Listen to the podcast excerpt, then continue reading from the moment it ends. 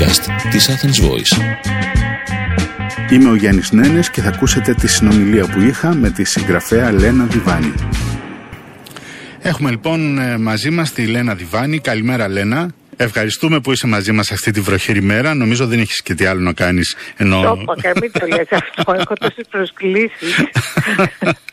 δεν ξέρω ποια να πρωτοαρνηθώ. Δηλαδή. Πώς περνάς αλήθεια αυτό το δεύτερο lockdown; Ε, πιο δύσκολα, Γιάννη μου, πιο δύσκολα. Είναι πιο δύσκολο, ε; Ναι, ναι, ναι. Στο πρώτο ήμουνα τζίρλι μπίρλι. Τι εννοείς τζίρλι μπίρλι. Ήμουνα χαρούμενη, πραγματικά. Έγραφα το Καποδίστρια. Βέβαια, να είναι καλό που προέκυψε από το πρώτο lockdown. Πάντα βοηθάει αυτό. γιατί είσαι απασχολημένος με κάτι πάρα πολύ δημιουργικό. Το μυαλό σου είναι συγκεντρωμένο εκεί. Σωστά. Μετά ήταν κάτι καινούριο και ένιωθα την ανάγκη να ανταποκριθώ, να είμαι σωστή. Ήμουν σχεδόν χαρούμενη. Ναι. Ζούσα μια ιστορική στιγμή και είμαι ιστορικός, μην το ξεχνάμε. Ναι, και ότι συμμετείχες και σε μια συλλογική κατάσταση τέλος πάντων. Και αυτό ναι, ήταν. ότι είμαι πολίτης, πρέπει να ανταποκριθώ και είναι μια ιστορική στιγμή. Πρέπει να έρθουμε στο ύψος των περιστάσεων. Οι άλλοι πολέμησαν. Εμείς θα καθόμασταν εδώ απλώς και θα γράπαμε, θα διαβάζαμε. Τι χεράκιδε ήμασταν. Αυτό το lockdown αυτό είναι πολλές ιστορικές στιγμές. Δεν θέλω άλλες. Πραγματικά. Το ότι είναι χειμώνας δεν βοηθάει λίγο στην αίσθηση κοκούνινγκ που μπορεί να νιώθει κανείς; Δεν νομίζω, γιατί όταν βγαίναμε να περπατήσουμε στο προηγούμενο, ε, μύριζε και τις νεραδιές, υπήρχε μία ανάταση. Ναι. Τώρα μυρίζω έναν ε, τρεις μήνες τουλάχιστον, τόσο εγώ υπολογίζω. Ναι. Τώρα έχουμε, ε, και το... Τώρα έχουμε και το δεδομένο των πολλών θανάτων, των πολλών κροσμάτων, ε, τουλάχιστον στο πρώτο lockdown. Υπήρχε μια αισιοδοξία. Μας. Έτσι είναι, όπως το λες. Ακριβώς. Τώρα σκεφτόμαστε δικούς μας που είναι άρρωστοι. Οπότε τι κάνεις τώρα μέσα, τι ετοιμάζεις καινούριο βιβλίο ας πούμε; Όχι, δεν, ε, ακριβώς αυτό, ότι δεν μπορώ να συγκεντρώσω στο μυαλό μου να ετοιμάσω τίποτα. Οι ιδέες μου έρχονται βέβαια, καταγράφω. Έτσι, ε, η αλήθεια είναι ότι προσαρμόζομαι μέρα τη μέρα. Όταν άρχισε ήταν το πιο δύσκολο. Δηλαδή η πρώτη μέρα ήταν πιο δύσκολη. Ναι. Μετά ένα προσαρμοστικό άτομο, δεν το συζητάω. Ε, έχω προσαρμοστεί. Αλλά δεν μπορώ να πω ότι είμαι χαρούμενη. Α ελπίσουμε να τελειώσει γρήγορα αυτή η ιστορία, να, να δούμε και τη συνέχεια της ζωής μας. Ευτυχώς, έχουμε το εμβόλιο πρώτων θυρών. Δηλαδή τώρα πρέπει να κάνουμε λίγο υπομονή, να μην πεθάνουμε μέχρι να βγει το εμβόλιο. Αυτό είναι και μετά θα ξεχυθούμε. Μετά δεν μας κρατάει τίποτα, άγρια άλογα δεν μας κρατούν. Πάμε λοιπόν στο Πικρό Ποτήρι, το βιβλίο που έρχεται να ολοκληρώσει τη σειρά των διάσημων ε, ερωτικών ιστοριών που έγραψαν την ιστορία της Ελλάδας και είναι ίσως θα λέγαμε η πρώτη ιστορία του νεότερου, η πρώτη ερωτική ιστορία του νεότερου ελληνικού κράτους. Μπορούμε να τη χαρακτηρίσουμε έτσι. Η πρώτη πικρή ιστορία του πικρή νεότερου κιόλας, ελληνικού ναι. κράτους. Και δεν είναι ερωτική μόνο γιατί ο καημένος Καβοδίστριας δεν το είχε πολύ το ερωτικό, δηλαδή μια γυναίκα ερωτεύτηκε τη Ροξάνδρα και την οποία δεν πλησίασε ποτέ, δεν της ανοίχτηκε ποτέ, δεν της το εξομολογήθηκε ποτέ. Ήταν ένας έρωτας πιο πλατωνικός πεθαίνει. ναι. Έτσι τον έχω Άλλα λόγια να αγαπιόμαστε. Ακριβώς. Αφού η φουκαριάρα η Ροξάνδρα δεν καταλάβαινε γιατί η οποία ήταν, ότι την ήθελε. Η οποία ήταν στη Ρωσία, έτσι, δηλαδή επικοινωνούσαν ναι, ναι, ναι. διαλληλογραφίας ε, γνωρίστηκαν στη Ρωσία. Όταν ο Καποδίστρια ναι. πήγε στη Ρωσία να δουλέψει στο Ρωσικό Υπουργείο Εξωτερικών, εκεί γνώρισε τη Ροξάνδρα, ήταν κυρία των τιμών της Τσαρίνας, από μια ελληνομολδαβική φαναριώτικη οικογένεια, πολύ πλούσια κοπέλα, πολύ μορφωμένη, μια τζουτζούκα ήταν, την αγαπούσαν όλοι. Πηγαίναν και τις λέγανε τα μυστικά τους, ήταν γλυκούλα πολύ και σοφό παιδί, ενώ ήταν 20 χρονών. Ήταν πολύ όριμο άτομο, πολύ σοφό. Και ήταν δύο ίδιοι άνθρωποι στην ουσία και αυτή μοναχική, εσωστρεφής, δεν γούσταρε τα μπαλμασκέ και τα βερνισάς που γινόταν εκεί στο παλάτι, γινόταν χαμός στην αυλή του Τσάρου, ε, Αυτή δεν συμμετείχε σε αυτά. Και βρήκε αυτόν τον τύπο ο οποίος ήταν και αυτός κλειστός, μουντρούχος, πάρα πολύ σοβαρός, πάρα πολύ διαβασμένος, έλεγε λίγα και τα εννοούσε όλα όσα έλεγε και βεβαίως δυστυχώς για αυτήν δεν έλεγε το, τέτοια πράγματα που οι αρχές του τον εμπόδιζαν. Μάλιστα. Οι αρχές του λες, οι οποίες ε, τον οδήγησαν στην ε, πλήρη αφοσίωσή του στην, ε, στο στήσιμο της, του κράτους, έτσι, στην καινούργια Ελλάδα που ανέλαβε να, να οργανώσει. Εκεί Είναι ο... ο πρώτος και ο μόνος ίσως άνθρωπος που ξέρω εγώ ε, μέσα από τις έρευνές μου τις ιστορικές που στέγνωσε την καρδιά του απολύτως, το έλεγε και ο Καραμαλής αυτό και εν μέρη το εννοούσε. Αλλά ο Καποδίστριας το εννοούσε 100%. Εννοεί στέγνωσε την καρδιά του για χάρη του, τη, της Ελλάδας. Του στόχου. Του στόχου, μάλιστα, ναι. Α, ο, ενδιαφέρουσα αυτή, αυτός ο, ενδιαφέρον αυτός ο παραλληλισμός Καποδίστρια Καραμαλή και ο Καραμαλής κάπως έτσι δεν είχε την... Ε, το είχε πει ο Καραμαλής, ναι. αυτό ήταν δήλωσή του. Ότι θυσίασε την προσωπική του ζωή. Είπε ακριβώς στέγνωσε την καρδιά μου. Μάλιστα.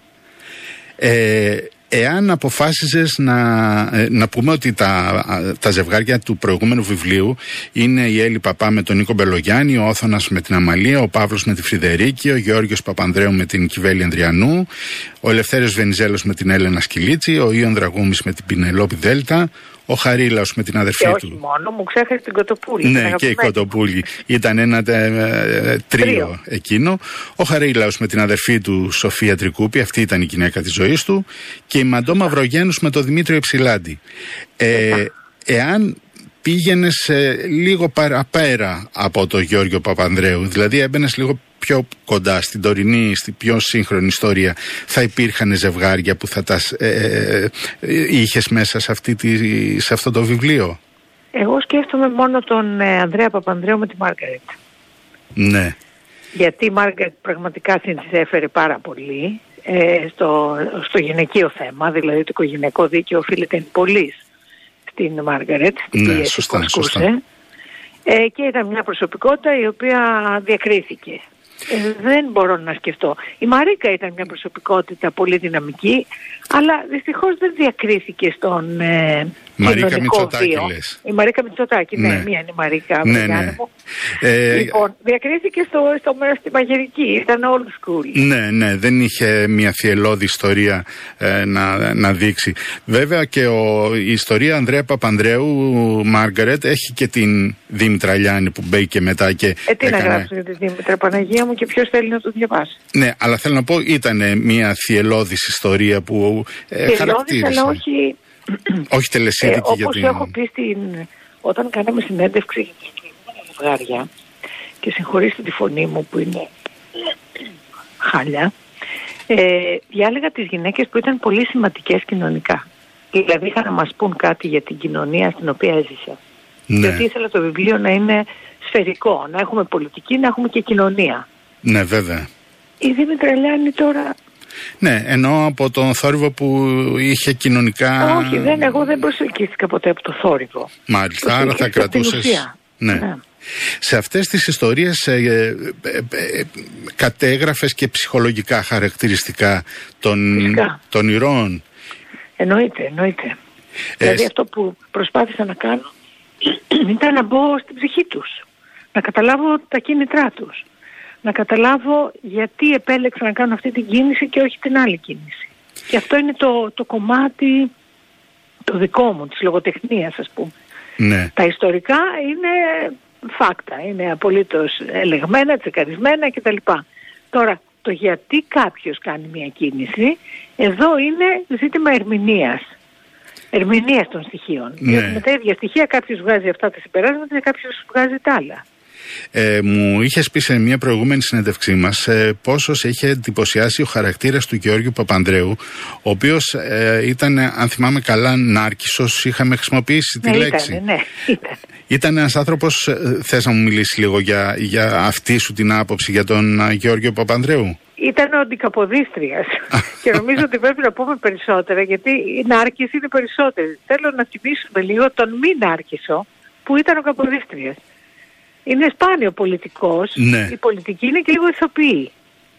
Έτσι. Ε, δηλαδή προβάλλουν μια περσόνα, θέλουν να ευχαριστήσουν αυτιά ε, ψηφοφόρων κτλ. κτλ. Ο Καποδίστριας, ο καημένος, γι' αυτό είναι τόσο αγαπημένος μου, δεν προσπάθησε να ευχαριστήσει ποτέ κανέναν. Προσπάθησε να είναι πιστός στις αρχές του. Ίσως ήταν και μια πολύ δύσκολη εποχή για να νιώσει κανείς ότι μπορεί να... Ε... Oh, είχαμε φουλ νάρκισους. Ναι, αυτό να μου πεις στην Επανάσταση, ε. Ε, βέβαια, στην Επανάσταση, μετά την Επανάσταση, ποτέ δεν σώνουμε από να άρχισουν στην πολιτική. Μάλιστα. Το πικρό ποτήρι το αντιμετώπισες και λίγο σαν μυθιστόρημα, δηλαδή είχες και υλικό άραγε για να το αναπτύξεις με μια τέτοια λογική; Κοίτα, το ανέπτυξα περισσότερο. Το ξεχώρισα από τα άλλα ζευγάρια και το ανέπτυξα περισσότερο γιατί είναι μια πιο σύνθετη εποχή. Γιάννη. Η εποχή υπέρ την Επανάσταση είναι πάρα πολύ ε, ηρωποιημένη και μεταλλαγμενη Και έτσι συχνά κάποιος αναγνώστης που δεν είναι ιστορικός δεν βγάζει άκρη και ρωτάει άκερα πράγματα όπως ήταν δημοκράτης ο Καποδίστρης μήπως ήταν αυταρχικός, γιατί είχε καταργήσει το Σύνταγμα, γιατί έκλεισε τις εφημερίδες. Πρέπει να καταλάβεις πως ήταν η Ελλάδα τότε ναι. και όλος ο κόσμος, όχι μόνο η Ελλάδα, ώστε να καταλάβεις τις κινήσεις αυτού του ανθρώπου. Οπότε το επέκτηνα σε αυτή την κατεύθυνση για να γίνει κατανοητή αυτή η σύνθετη προσωπικότητα, η πολύ ιδιόμορφη, η πολύ κλειστή, η πολύ τίμια μέσα στο χώρο στον οποίο της. κινήθηκε ακριβώς. Ναι, και ναι. η εποχή Η αλήθεια είναι ότι όντως ε, περιγράφεις τόσο ζωντανά την εποχή, την κατάσταση, τον τρόπο ζωής, τον τρόπο που ταλαιπωρήθηκε ο ίδιος, πόσο ζούσε μέσα σε ε, δύσκολες συνθήκες. Ε, δεν φρόντιζε την προσωπική του ζωή. Τι δεν άνοιξε ο άνθρωπος. δηλαδή τις κούτες της μετακόμισης όταν ήρθε στην Ελλάδα μετά το θάνατό του τις άνοιξαν. Δεν έτρωγε, δεν κοιμόταν, κοιμόταν δύο-τρεις ώρες. Τρομερό, τρομερό. Έτρωγε ελάχιστα, ντυνόταν χάλια. Είναι γνωστό το επεισόδιο που κάποιος τον μπέρδεψε με τον ταχυδρόμο. Α, όχι, δεν Ήταν ντυμένος καλύτερα μες στολή ο ταχυδρόμος. Μάλιστα. Σήμερα συμβαίνουν μοιραίοι έρωτες στη, στην πολιτική σκηνή, δηλαδή που θα είχαν τέτοιο αντίκτυπο στην ιστορία. Αν συμβαίνουν δεν τους γνωρίζουμε. Μου έλεγες ότι η ιδιωτική ζωή των ανθρώπων σε σχέση, για την ιδιωτική ζωή των ανθρώπων στην Ελλάδα σε σχέση με τις αγγλοσαξονικές χώρες. Ναι. Ότι... ότι, ε, ότι εκεί είναι διάφανη, οφείλει να είναι διάφανη η προσωπική ζωή, ενώ στην Ελλάδα ή σε άλλες χώρες, στη Γαλλία παραδείγματος χάρη, πιο φαλοκρατικές να τις πω, ε, επειδή οι ηγέτες συνήθως είναι άντρες, επιτρέπονται όλα και δεν συζητιούνται τίποτα. Ε, και θυμάμαι ότι σου έλεγα τότε ότι είναι χαρακτηριστική περίπτωση Μιτεράν. Ναι, ο οποίος είχε δύο οικογένειες, το ξέραν όλοι. Ναι. Δύο συζύγους, δύο παιδιά κτλ.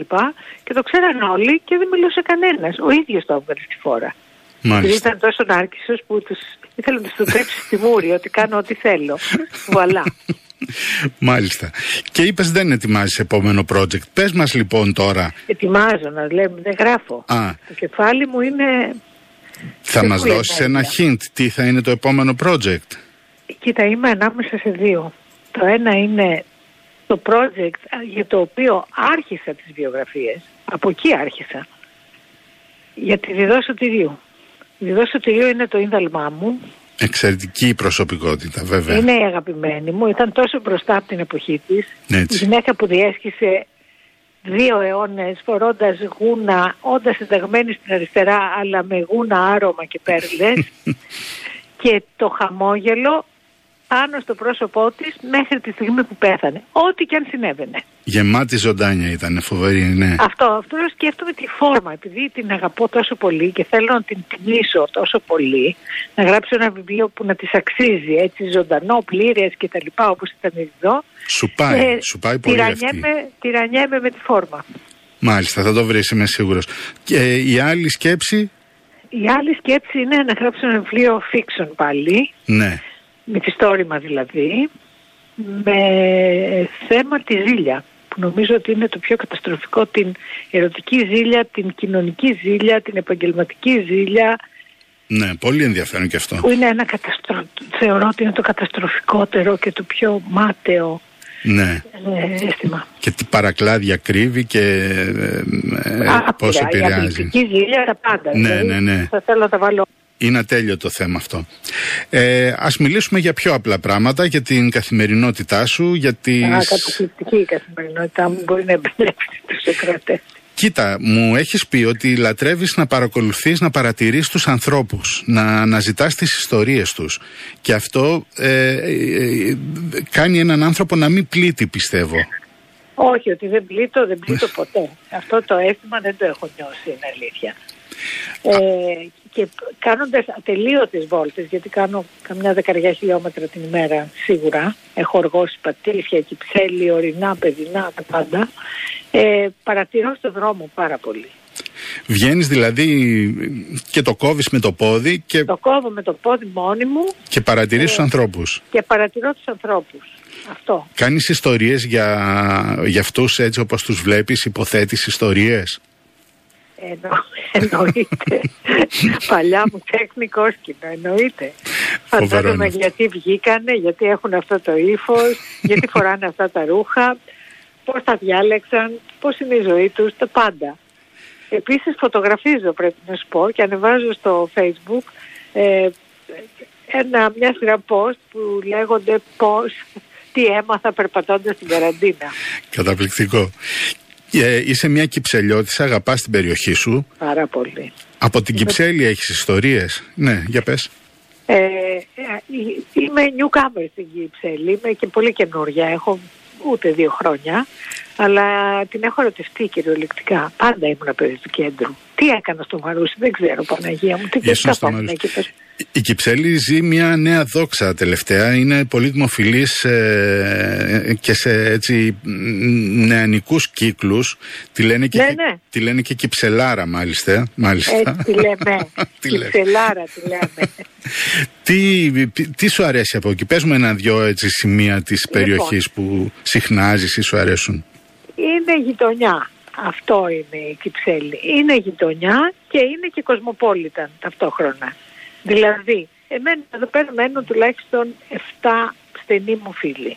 Ένα το κρατούμενο. Δηλαδή, μπορεί να πέσει όταν με το καλό ανοίξουν τα πράγματα, τηλέφωνο, είμαστε στο select, κατέβα. Είσαι με την πιτζάμα, οράς μια πιτζάμα και προπέστερη και κατεβαίνεις. Το μαρούσι, αν μου το έλεγε κάποιος, θα του έλεγα είσαι παλαβός. Ναι, δεν κατεβαίνω με τίποτα, είναι μία ώρα. Ε, Εκεί είναι και το ζαχαροπλαστείο που έδωσε την, την, ονομασία στην Πάστα Σεράνο, ναι, έτσι ναι, δεν ναι, είναι; Ναι, ναι, ναι, ναι, όλα τα θυμάσαι. Για πες μου την ιστορία. Λοιπόν, το Select ήταν κέντρο, ε, επίσης ε, είναι ότι είναι γεμάτη ιστορία. Άμα τη τύψεις στην Κυψέλη, βγαίνει ιστορία από, από όλους τους πόρους της. Λοιπόν, το Select στο οποίο πάμε για καφέ, πήγαιναν για καφέ εκεί, μεγάλες μορφές, ηθοποιοί στα 60's, στα 50's, πολιτική.